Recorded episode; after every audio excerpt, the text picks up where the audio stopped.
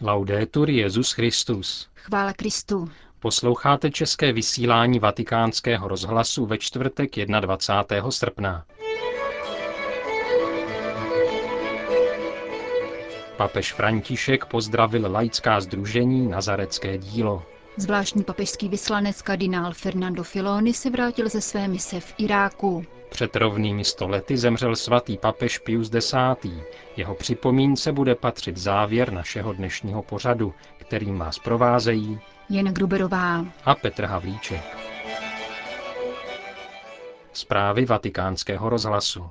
Vatikán. V rodinném duchu se neslo včerejší večerní setkání v domě svaté Marty, při kterém Petrův nástupce pozdravil členy italské asociace Nazarecké dílo.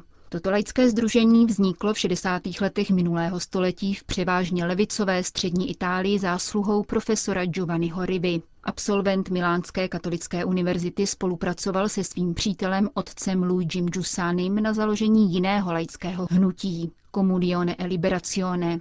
Svou duchovní zkušenost z kroužků studentské mládeže posléze zhodnotil ve svém vlastním směřování. Dějiny nazareckého díla poznamenala dvě hlediska, prohlásil papež František při včerejším setkání. Prvním je objevení Ježíše jako cesty, která vede člověka k Otci.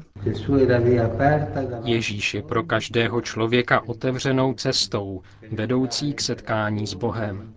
Skrze Ježíše nastolujeme vztah k Bohu a vstupujeme s ním do společenství. Sami sebe plně nacházíme právě tehdy, když se plně stáváme dětmi našeho Otce. Děje se to díky Ježíši, který právě proto zemřel na kříži. Nazarecké dílo dnes čítá asi 500 členů a působí v 17 zemích tří světa dílů. Jeho charitativní misionářská a apoštolská práce však dosahuje nejméně pěti tisíc lidí. Rozvoj tohoto združení podle papeže Františka vždy doprovázela radost. Když člověk objevuje Ježíše jako cestu, vstupuje do jeho života radost.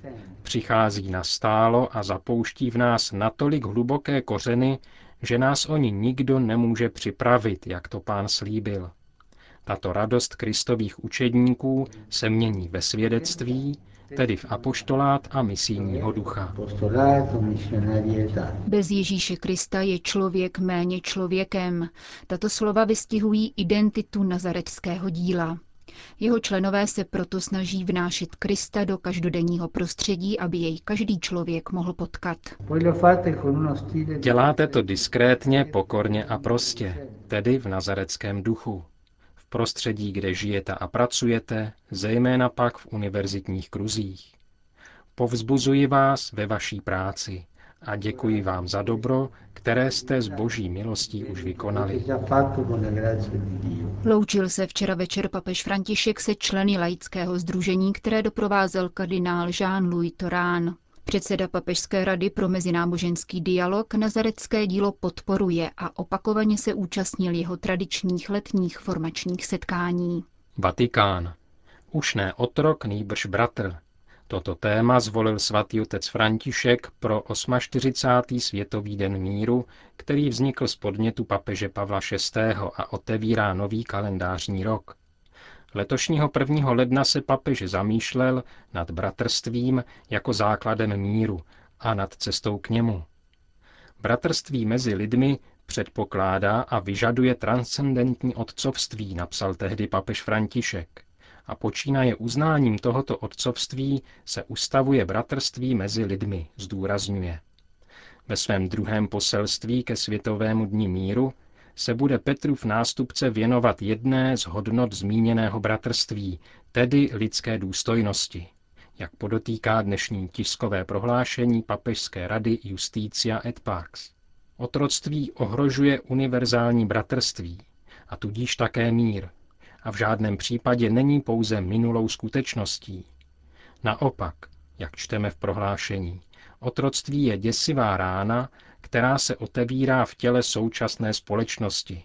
Je to vážné zranění Kristova těla. K její léčbě je zapotřebí uznat nedotknutelnost lidské důstojnosti, překonávat nerovnost mezi lidmi, zasadit se o blízkost a nezištnost při osvobození a sociálním začlenění každého člověka. Je k tomu nezbytná informace, výchova a kultura vyznačující se hledáním svobody a spravedlnosti. Čteme v prohlášení Papežské rady, kterým oznamuje téma budoucího světového dne míru. Vatikán. Zvláštní papežský vyslanec kardinál Fernando Filoni se vrátil ze své mise v Iráku. O jejímž průběhu dnes informoval svatého otce Františka. Prefekt kongregace pro evangelizaci národů procestoval sever země a zjišťoval, jaké je postavení pro následovaných křesťanů a jezídů. Hovořil také s politickou reprezentací, mimo jiné s prezidentem autonomního regionu Kurdistán Masúdem Barzáním a s iráckým prezidentem Fuádem Masumem.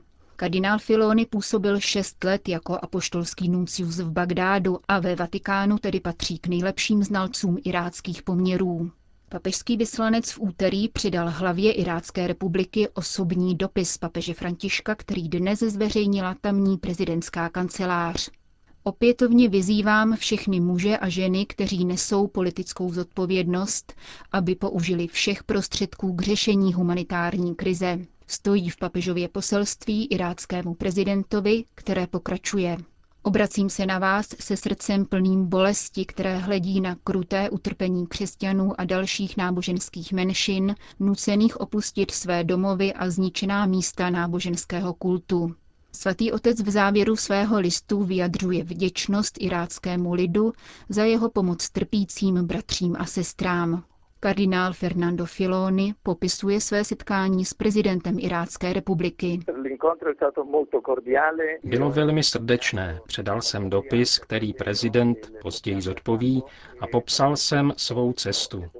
Zdůraznil jsem, že to nebyla politická návštěva, ale humanitární mise v zastoupení svatého otce.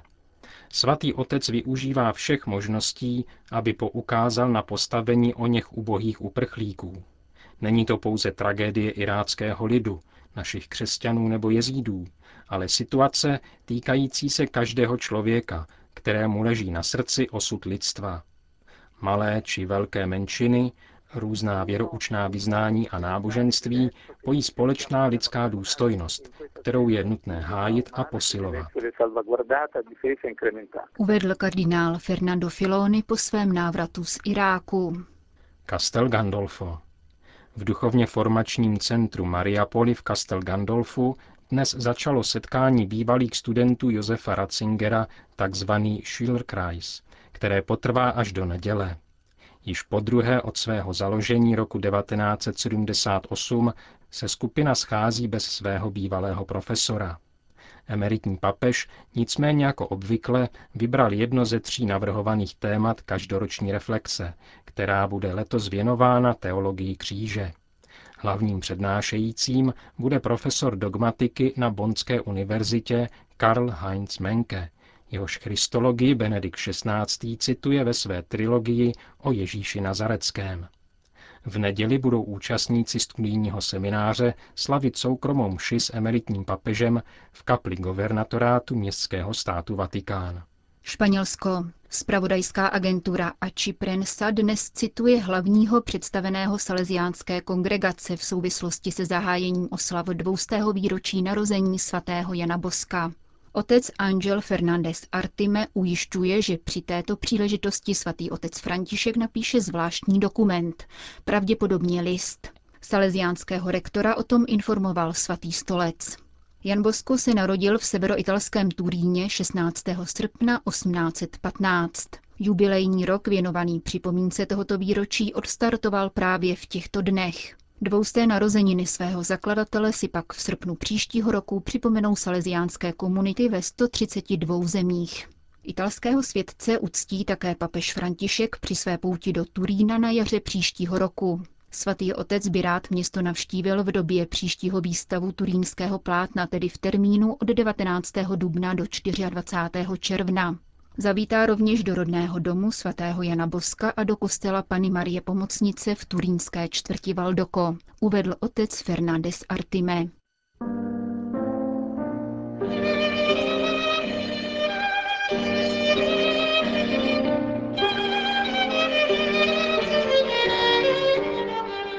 Dnešní liturgický kalendář patří památce svatého papeže Pia X. zemřel před rovnými stolety, tedy v roce 1914, na Prahu první světové války, které se snažil zabránit. Vrcholem oslav z tého výročí v Itálii bude mše svatá, kterou tuto sobotu bude sloužit vatikánský státní sekretář kardinál Pietro Parolin ve světcově rodném městě Rieze.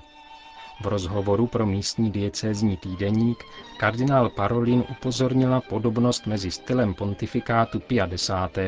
a současného papeže Františka. Podle jeho mínění není postava Pia X. spjata jenom s otázkou modernismu a jeho odsouzení, ale jeho třeba vnímat zejména jako papeže, který výrazně obnovil pastorační úsilí církve na počátku 20. století. Tento pohled na svatého Pia X. dále rozvíjí pro vatikánský rozhlas Gian Paolo Romanato, profesor moderní historie Padovské univerzity a člen Papežského výboru pro historické vědy. Existuje mnoho životopisných podobností mezi Piem X. a papežem Františkem. Oba pocházejí ze skromných rodinných poměrů. Oba mají podobný pastorační styl a oba postavili do centra svého pontifikátu reformu církve. Je pravda, že reforma římské kurie, kterou po svém zvolení začal Pius X., nebyla uskutečněna od roku 1588? Ano, tehdejší podoba římské kurie se zrodila po Tridentském koncilu, právě onoho roku 1588. S mírnými úpravami zůstala podoba kurie nezměněná až do počátku 20. století, kdy končí dlouhé období vlivu světských mocností na chod církve. Na papeže Pia X. tedy připadl úkol znovu promyslet její uspořádání a zreformovat ji. Během 20. století se pak podoba římské kurie změnila ještě dvakrát, za Pavla VI. a za Jana Pavla II.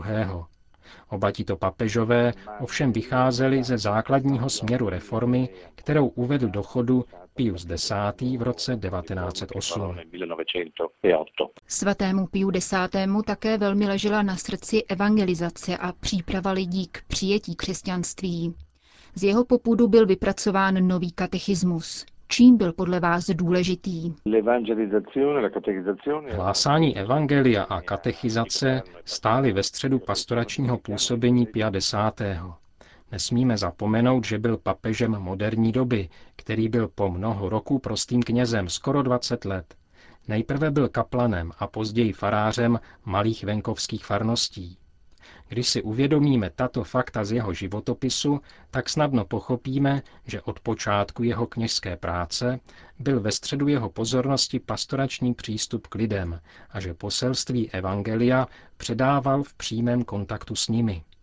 Když se později stal papežem, rozšířil tuto svou pozornost na všeobecnou úroveň celé církve. Odtud se zrodila jeho liturgická reforma, jeho podpora eucharistické úcty a zmiňovaná příprava nového katechismu. V době před pontifikátem Pia X. bylo totiž neobvyklé často přijímat eucharistii. Pius X. začal podporovat časté přijímání věřícími a snížil minimální věk dětí, které mohou být připuštěny k prvnímu svatému přijímání. V Eucharistii totiž viděl nejlepší prostředek, který věřícímu umožňuje přibližovat se ke Kristu. Byl tedy papež Pius X. reformátorem? Ano, domnívám se to a poslední historické výzkumy na toto téma mi dávají za pravdu, že ve středu jeho pontifikátu skutečně stála reforma církve. Pastorační přístup, reforma římské kůrie a obnova vztahu mezi církví jako institucí a věřícími. Zavírá profesor Gian Paolo Romanato. Končíme české vysílání vatikánského rozhlasu. Chvála Kristu. Laudetur Jezus Christus. thank you